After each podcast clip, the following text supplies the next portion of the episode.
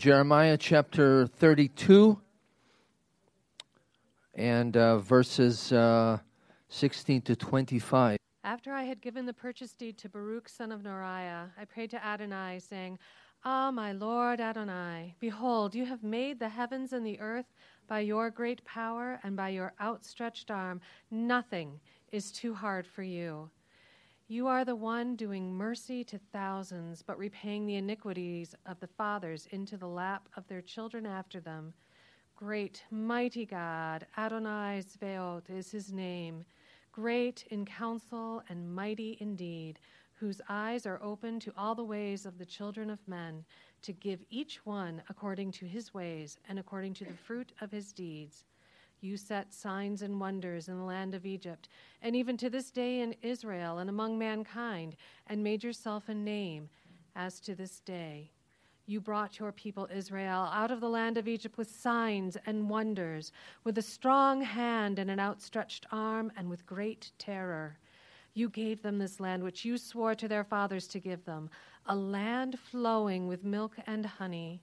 They came in and possessed it but they did not obey your voice, nor walk in your Torah. They have done nothing of all you commanded them to do. Therefore, you caused all this evil to fall on them. Look, the siege ramps have just come up to the city to take it. The city has been handed over to the Chaldeans fighting against it because of the sword, the famine, and the pestilence. What you have spoken has happened. Here it is. You see it. Yet you said to me, my Lord Adonai, Buy for yourself the field for money and call in witnesses, even as the city is handed over to the Chaldeans. The word of the Lord. Thank you. By the way, if you uh, come up and uh, see what look like blood shot eyes, uh, no, I'm not drunk, and I don't have pink eye, and so if you're inclined to give a hug and receive one, you're safe. On that profound note, I want to pause and ask the Lord's blessing. Thank you, Lord God, for this stretching word that you give us. And we pray, Lord God, for each one of us to hear and receive by faith what it is that you've been saying uh, all along, and especially at this point. Pray that you would speak to us, Lord, and uh, give us ears to hear in Yeshua's name. Amen. I read an article in a uh, Jewish online magazine called The Tablet, um, marking 150th uh, anniversary of um, the arrival of 157 American Christians uh, at the port of Yafo or Jaffa. This was in 1866, right around this time of year. And uh, they came from Maine.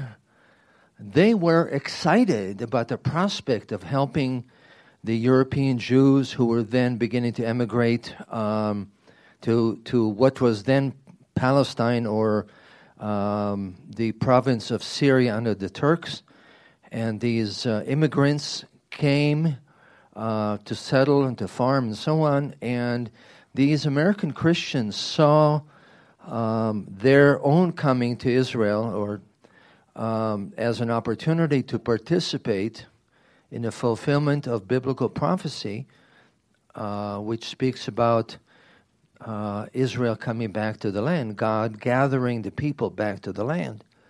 And they had made the connection between the people of Israel coming back to the land and the imminent coming of Yeshua. So they were stoked about it. And um, their ship was packed with all kinds of good things. Um, and they were planning to build an American colony in Yafo but after a couple of years, because of disease and homesickness, and they had some issues, leadership issues, um, the most of the group ended up returning back to Maine.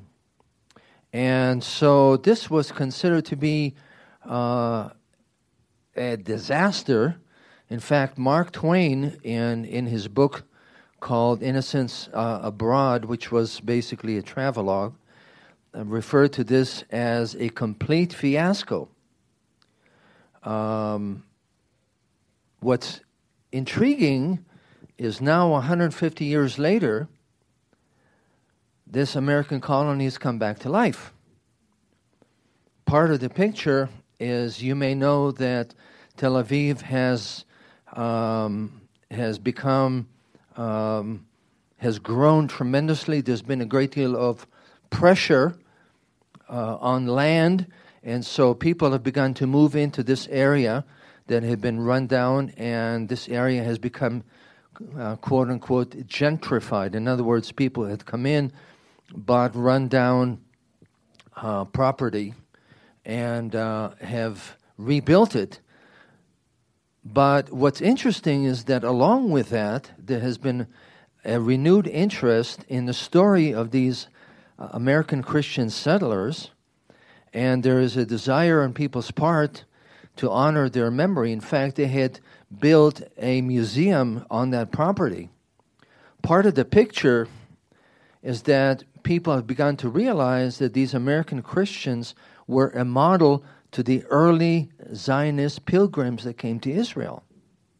Uh, because they gave them an example of, of hope and, and they, uh, they saw them as being gutsy. In fact, one Hebrew language newspaper made the following statement How long should we, referring to Jewish people, stand aside and not learn from the non Jews?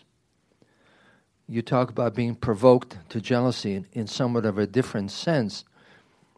By over a period of time, um, this American colony, as I mentioned, uh, had become deteriorated, and uh, it was populated by poor people and fringe elements of Israeli society, which, according to the writer of this um, article, included Messianic Jews. Isn't it nice to be referred to as fringe element?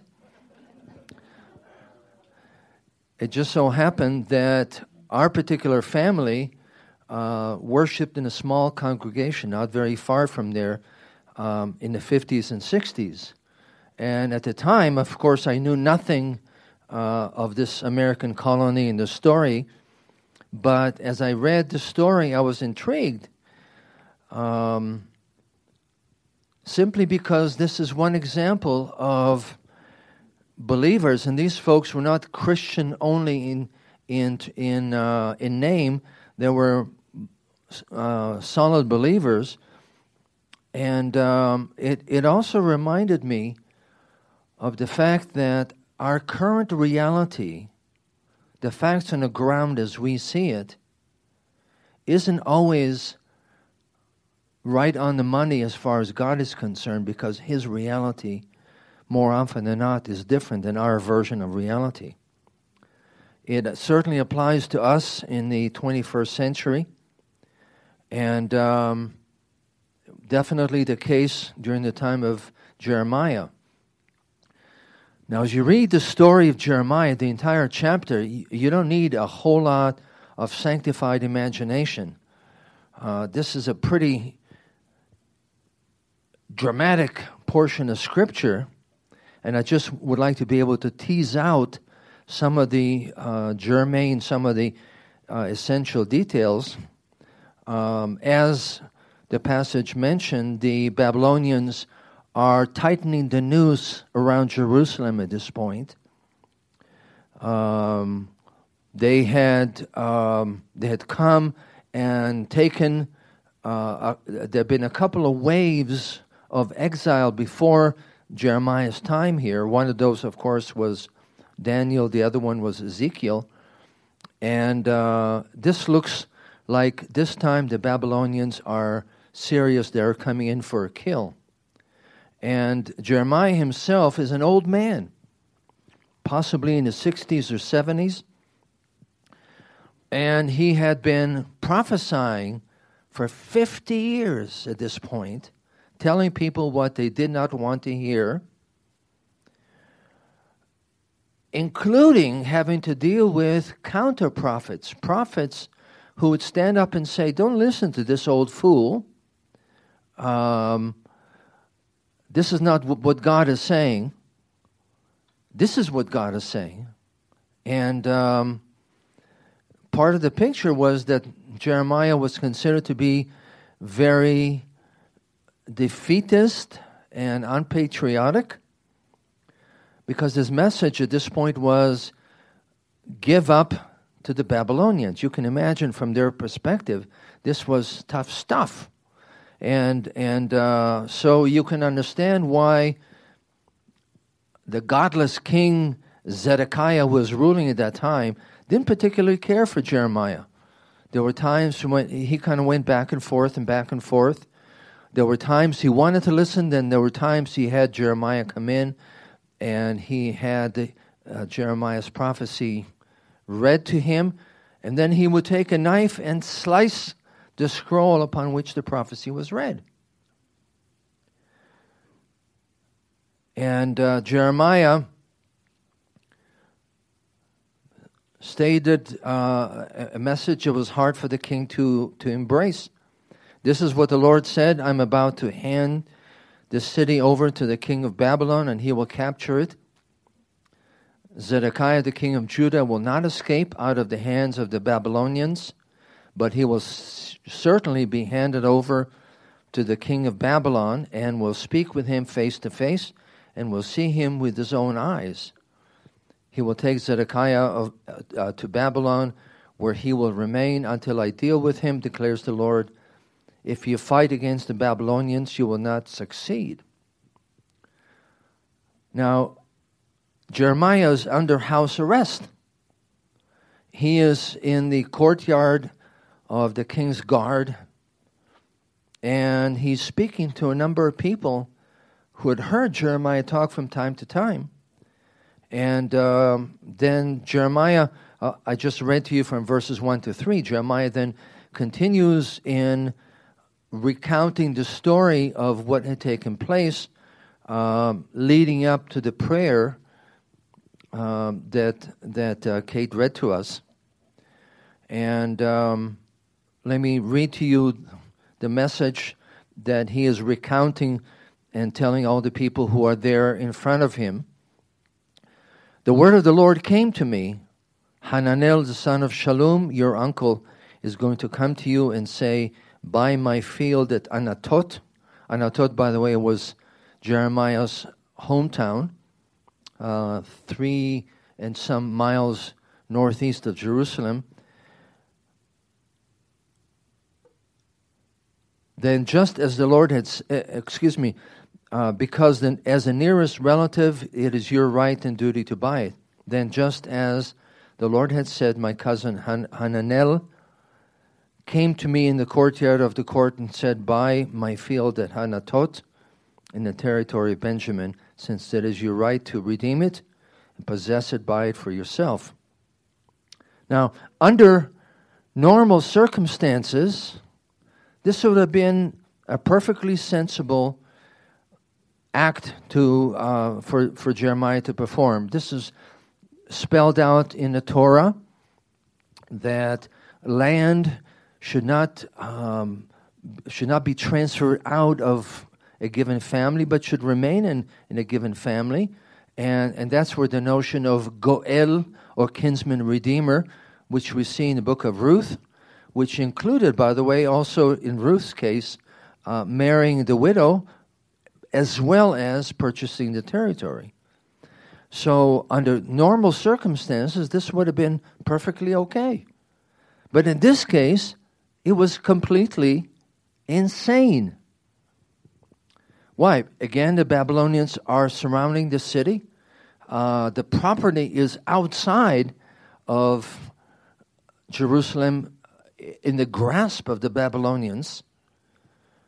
And um, Jeremiah was not married, did not have kids, and when he died, um, this property would not would not go to anybody. In fact, uh, real soon this would come to the Babylonians, and um,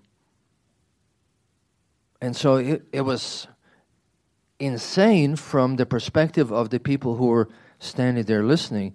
But as you read the prophets, what you realize over and over again is that God asked the prophets to do things that we would consider crazy. Things that are over the top, kind of mishugi. Why? Because the people had become so um, so indifferent that God had to use extreme measures almost to shock them into reality and say, Wake up and smell the coffee. And so this is part of uh, what God was asking Jeremiah to do. And Jeremiah recognized that this was really God speaking to him, that it wasn't last night's pizza. Uh, but you kind of get the impression when he first, when God somehow communicates the message to him, that his instinctive thought is to say, Huh? You said what? And then take 30 seconds or so and then say, Okay, I get it. So Jeremiah goes and gets it. Uh, excuse me, goes and purchases the land um, and does it exactly as it was spelled out. Uh, you had to have witnesses, and it had to be uh, written down, and uh, the witnesses would sign just like you do with other legal documents, such as a wedding certificate or marriage. And uh, so, at least in my, if I were in Jeremiah's shoes, I would have been quite content to have this little tiny ceremony to sign it quickly and then scoot over. But no, part of the message was was not just to do the action itself, but to have a prophetic word that would go along with it. And this is something that you see with all the prophets. You have actions that are designed to capture people's attention, and then you have words or prophetic words that go along with it to convey the message. And Jeremiah then continues after the ceremony was complete and said, this is what the Lord Almighty, the God of Israel, said. By the way, the phrase Lord Almighty is Adonai Tzvaot, kind of tough for us to pronounce it in English, comes from a Hebrew word tzava, which means army, which literally means he is the commander in chief of the armies of heaven. Um, sometimes it's trans, in this case, it's translated as the Lord Almighty, but you understand that if he is the commander in chief of all the armies of heaven, then of course he would be the, the Lord Almighty. If you remember the story of the Assyrians that uh, came around to uh, surround Jerusalem, and at night one angel went out, one angel went out and killed 187,000 Assyrians. So if that's what one angel can do, just imagine, do the math, multiply that times legions, which means thousands and tens of thousands of angels. So, why does Jeremiah mention this particular name of God uh, as he makes this prophetic declaration? Because part of the message is to communicate to the people, and particularly to the king who was within earshot that even though the commander in chief of the Babylonian army was very close, that what was taking place was under God's rule. Jeremiah continues Take these documents, both the sealed and unsealed copies of the deed of the purchase, and put them in a clay jar so that they will last for a long time. This is what the Lord Almighty, again, Adonai Tzvaot, the God of Israel, says Houses fields and vineyards will again be bought in this land. Now think of the dramatic implication of what Jeremiah is saying here.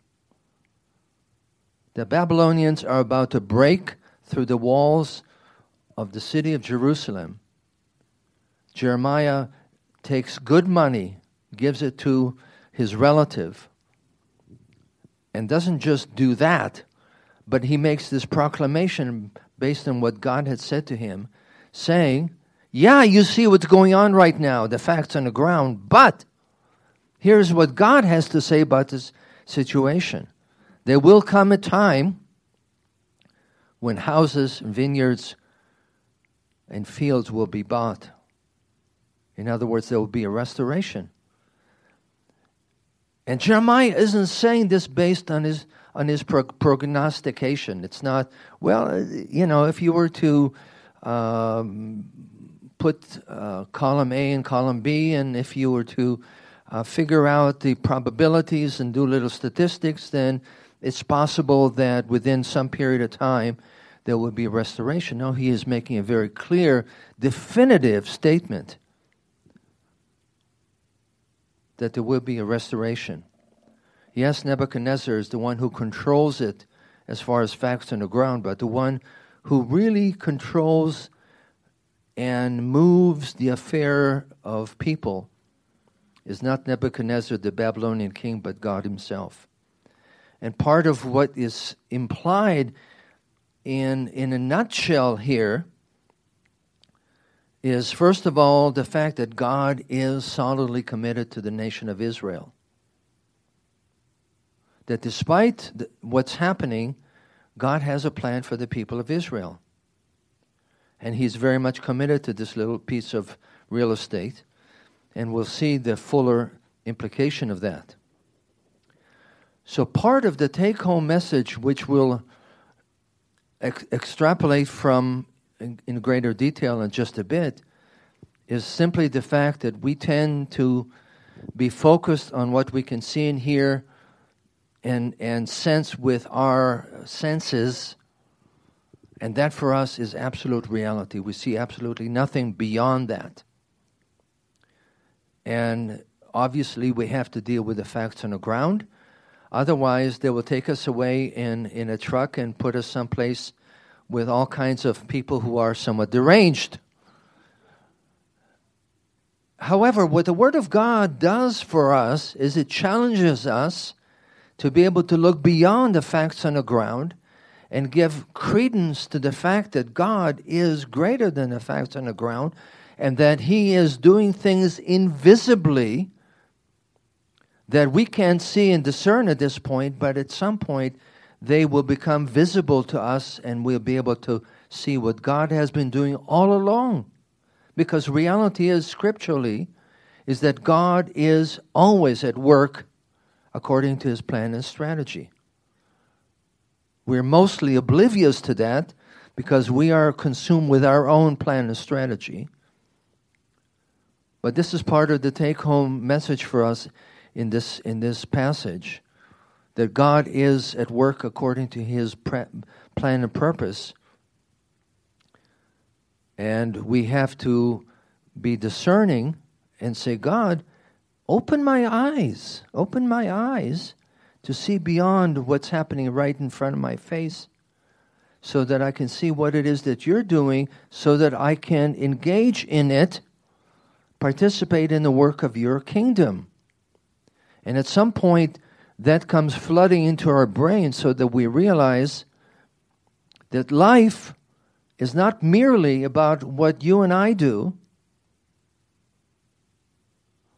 but the essence of life is really about what God does. And then once we discern that, then how we learn to participate and do our portion in it. So Jeremiah obeys. And, uh, and he not only obeys, but then he engages in this awesome, one of the greatest prayers that we see in all of scriptures. In fact, as you, as you look at the verses that uh, Kate read to us, you will see that this prayer is in lots of ways very much like the prayer that Yeshua taught his disciples to pray, which is erroneously called the Lord's Prayer. But if you look at the Lord's Prayer, you look at what Jeremiah is praying here, his portion of it is way, way, way, way, way down the list. His focus is first of all about who God is. And he begins with eight verses that focus on, on how awesome God is, and then only one little verse at the end where he talks about his own particular struggle. And I'm not going to go through all of the statements that Jeremiah makes, But part of what jumped out at me is a simple fact that you might say, okay, that's a no brainer. Well, is it? Jeremiah is clearly a man of prayer. Why do I say that? Folks, you listen to people pray, and something jumps out at you. You, you know one or two facts. You say either these folks are praying people, they know how to pray. In other words, they invest their life in prayer, or you say these people really are not praying people because what comes out is very shallow, very pablum, and clearly indicative of the fact that they really don't spend a whole lot of time praying, seeking God, other than Lord, I'm I'm struggling, I I'm needy, help, help, help, and etc. Jeremiah is clearly a man of deep prayer.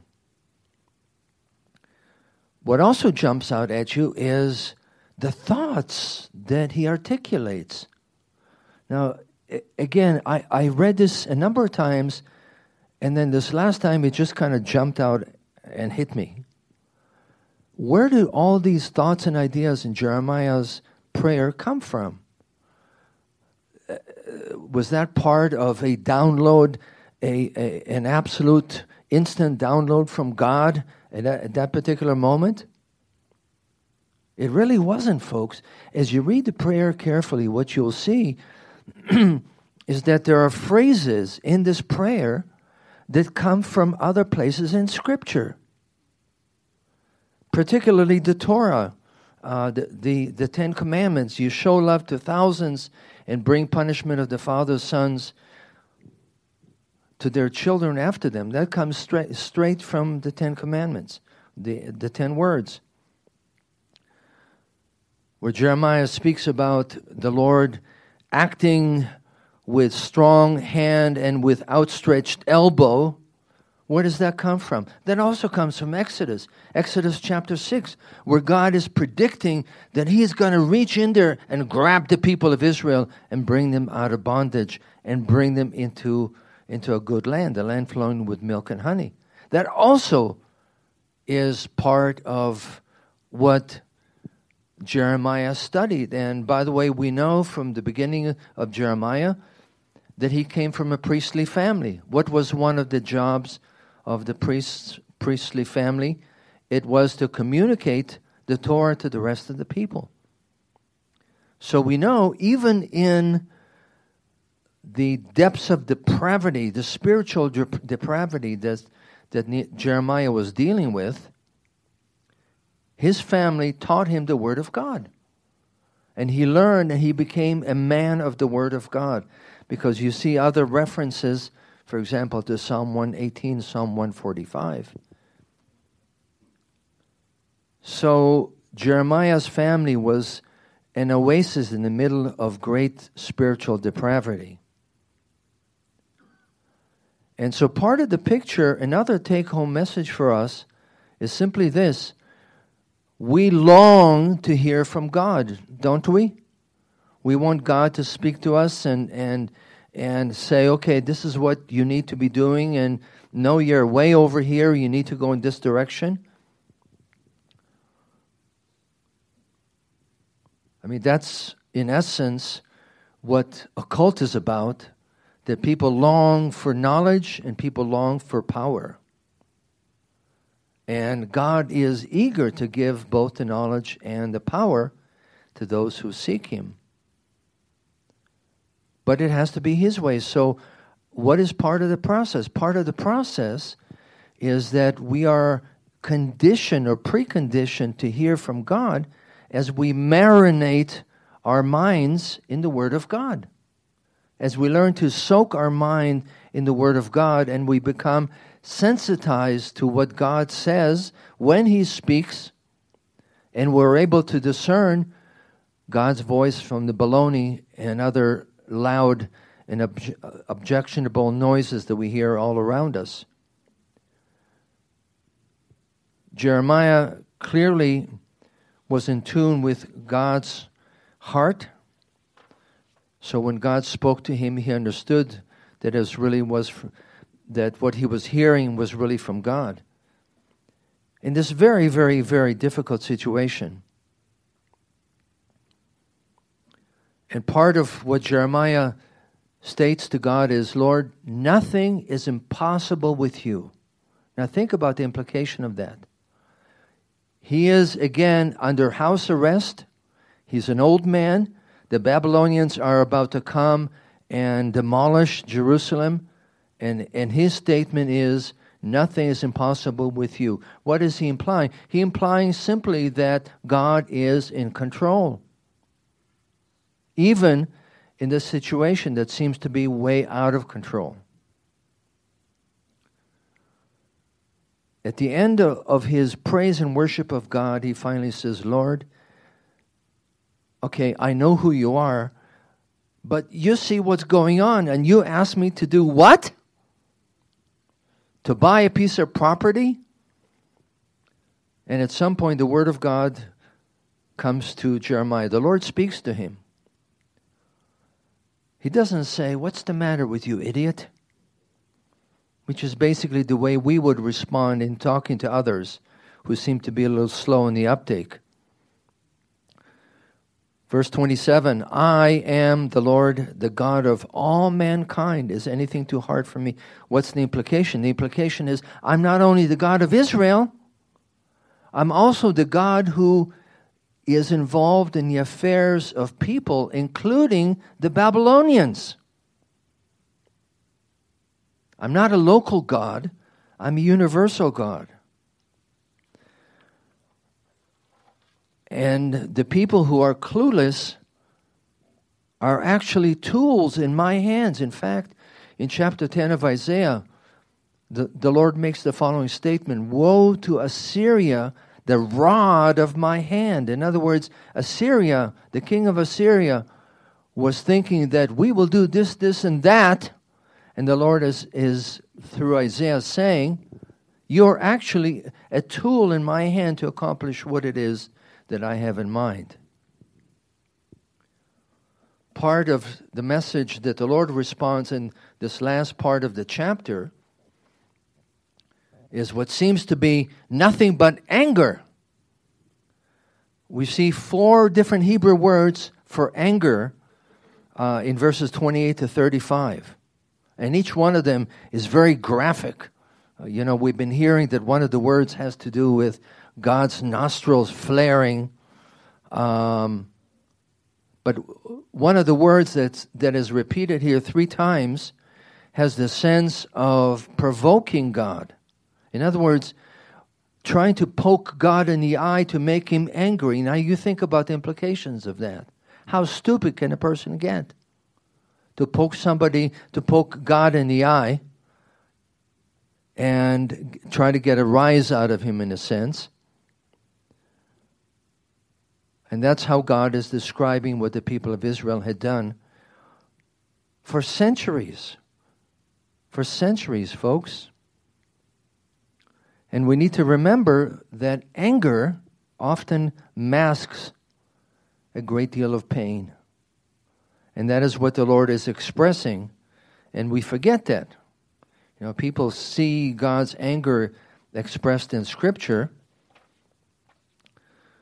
and all they can see is the angry God of the Old Testament. Well, they don't get the fact that He is incredibly merciful and he is also incredibly hurt and grieved.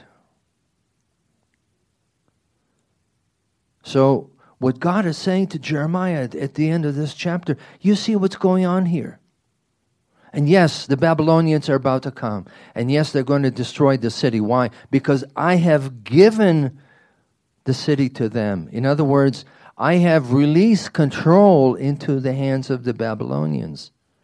Again, I'm, I am the one who's in control. Yet, I'm not done with my people.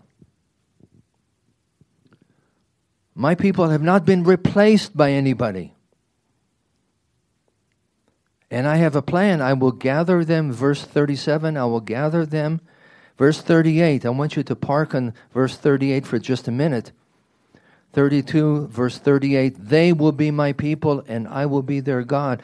When you come right down to it, folks, that's what, it, what life is all about. It's not the goodies that God gives us, but God is the greatest goodie, in a sense. Being in relationship with Him, knowing who He is, being able to understand what, what He has for us, really gives content to life. And we see this, this phrase, they will be my people, is that is something we see with Abrahamic covenant, we see that with the Mosaic covenant, we're going to see that with the new covenant. Why? Because that's what God wants to do. He's wanted to do that all the way back from the fall of man, the Garden of Eden. He wanted to repair things. Things were broken. Verse 40 I will make an everlasting covenant with them. Then, through the last few verses, he said, I will rejoice in doing good to them over and over and over and over and over again. And you know, folks, we buy such lies. We buy such lies about who God is. We believe that God's intent when He looks down and sees us is the moment we are enjoying life, He wants to snuff it out. Instead of understanding what the Word of God really tells us, it is God's desire to do good to His people. And we need to be able to step back at any given time and recognize that reality instead of being consumed with the facts on the ground.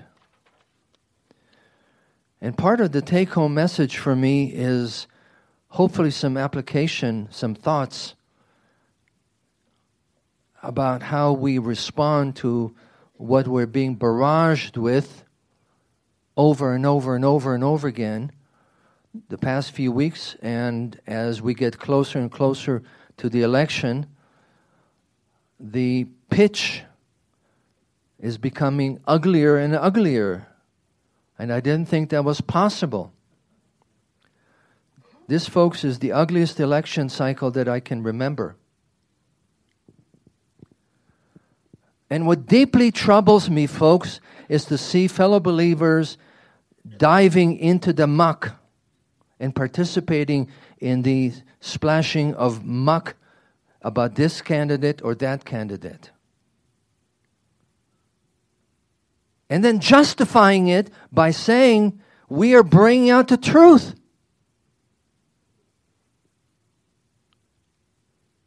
Or predicting that when he becomes a president or she becomes a president, such and such things will happen.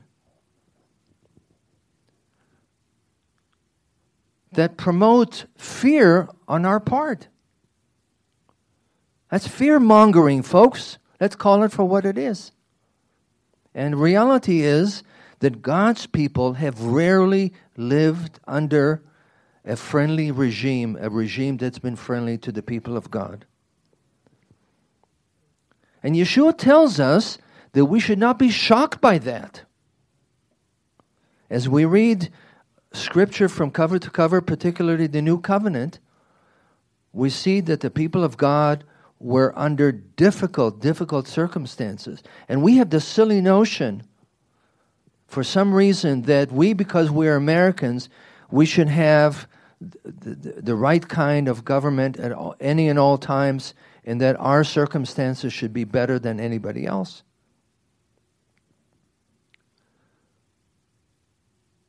And the Word of God tells us that because we are part of the kingdom of God, who we are and our values are in basic opposition to the values of the kingdom of this world. That's always been the case, it will always be the case. And so we are called to live counterculturally. In other words, the world goes this way, we need to go this way. The world swims downstream, we need to go upstream. And when the world is engaged, the society around us is engaged in fear mongering, we don't dive into it, but we say we live by faith.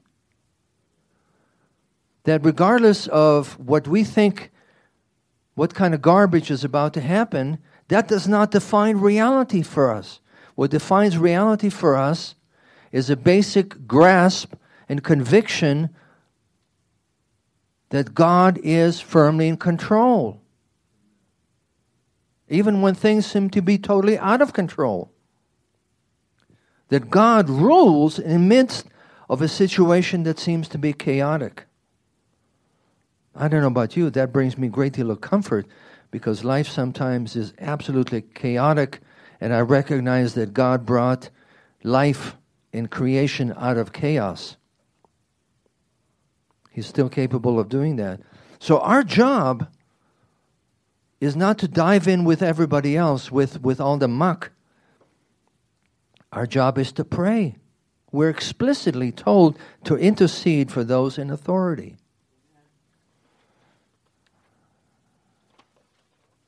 We're not told to get on Facebook or in the newspapers, the internet, or other media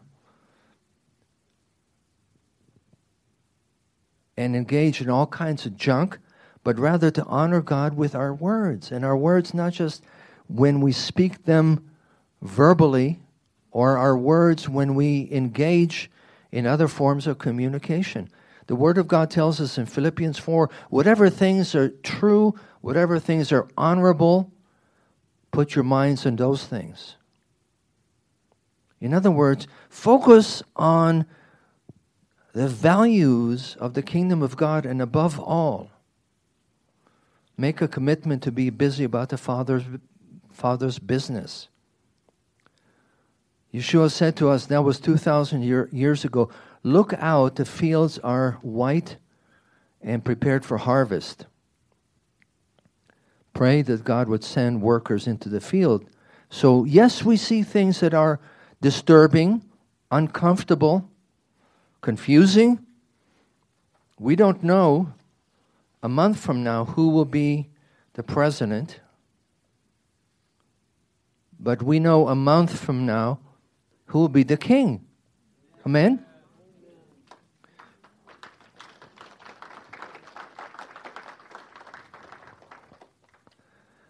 We can operate with that reality or else make a commitment to be like everybody else and swim like fish that are not real lively. You know what I'm saying? There's obviously a lot more here than, than the reality of the election. But at least for me, it speaks about the reality of life. And whether we approach it by faith and with courage, or whether we approach it by fear and unbelief. We have a basic choice. Let's pray.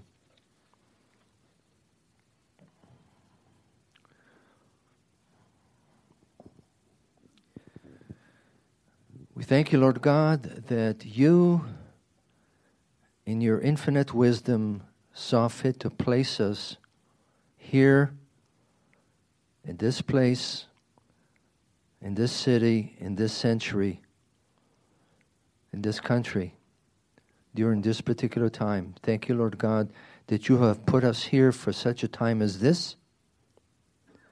Lord, that you have called us to be your ambassadors,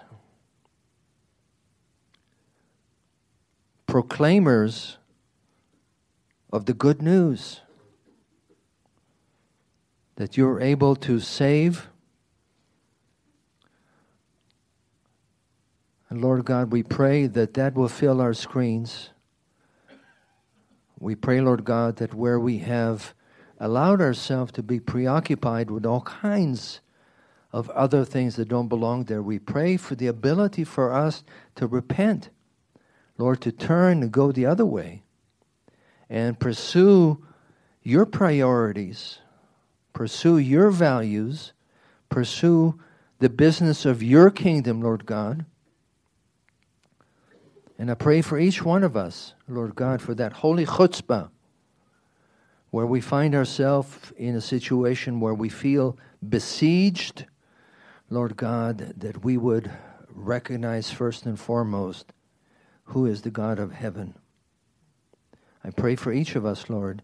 Cause us to grasp that, to live by it, to obey you, Lord God, and do what it is you've called us to do.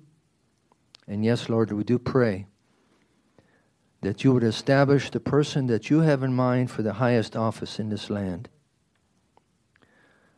Lord, we, we're done trying to microanalyze that. We leave that with you. Pray for wisdom for each one of us as we prepare in a couple of weeks to vote, that we will do your will, that we will honor you, that the choices that we make will be make, made by faith not in a particular individual, but faith in you.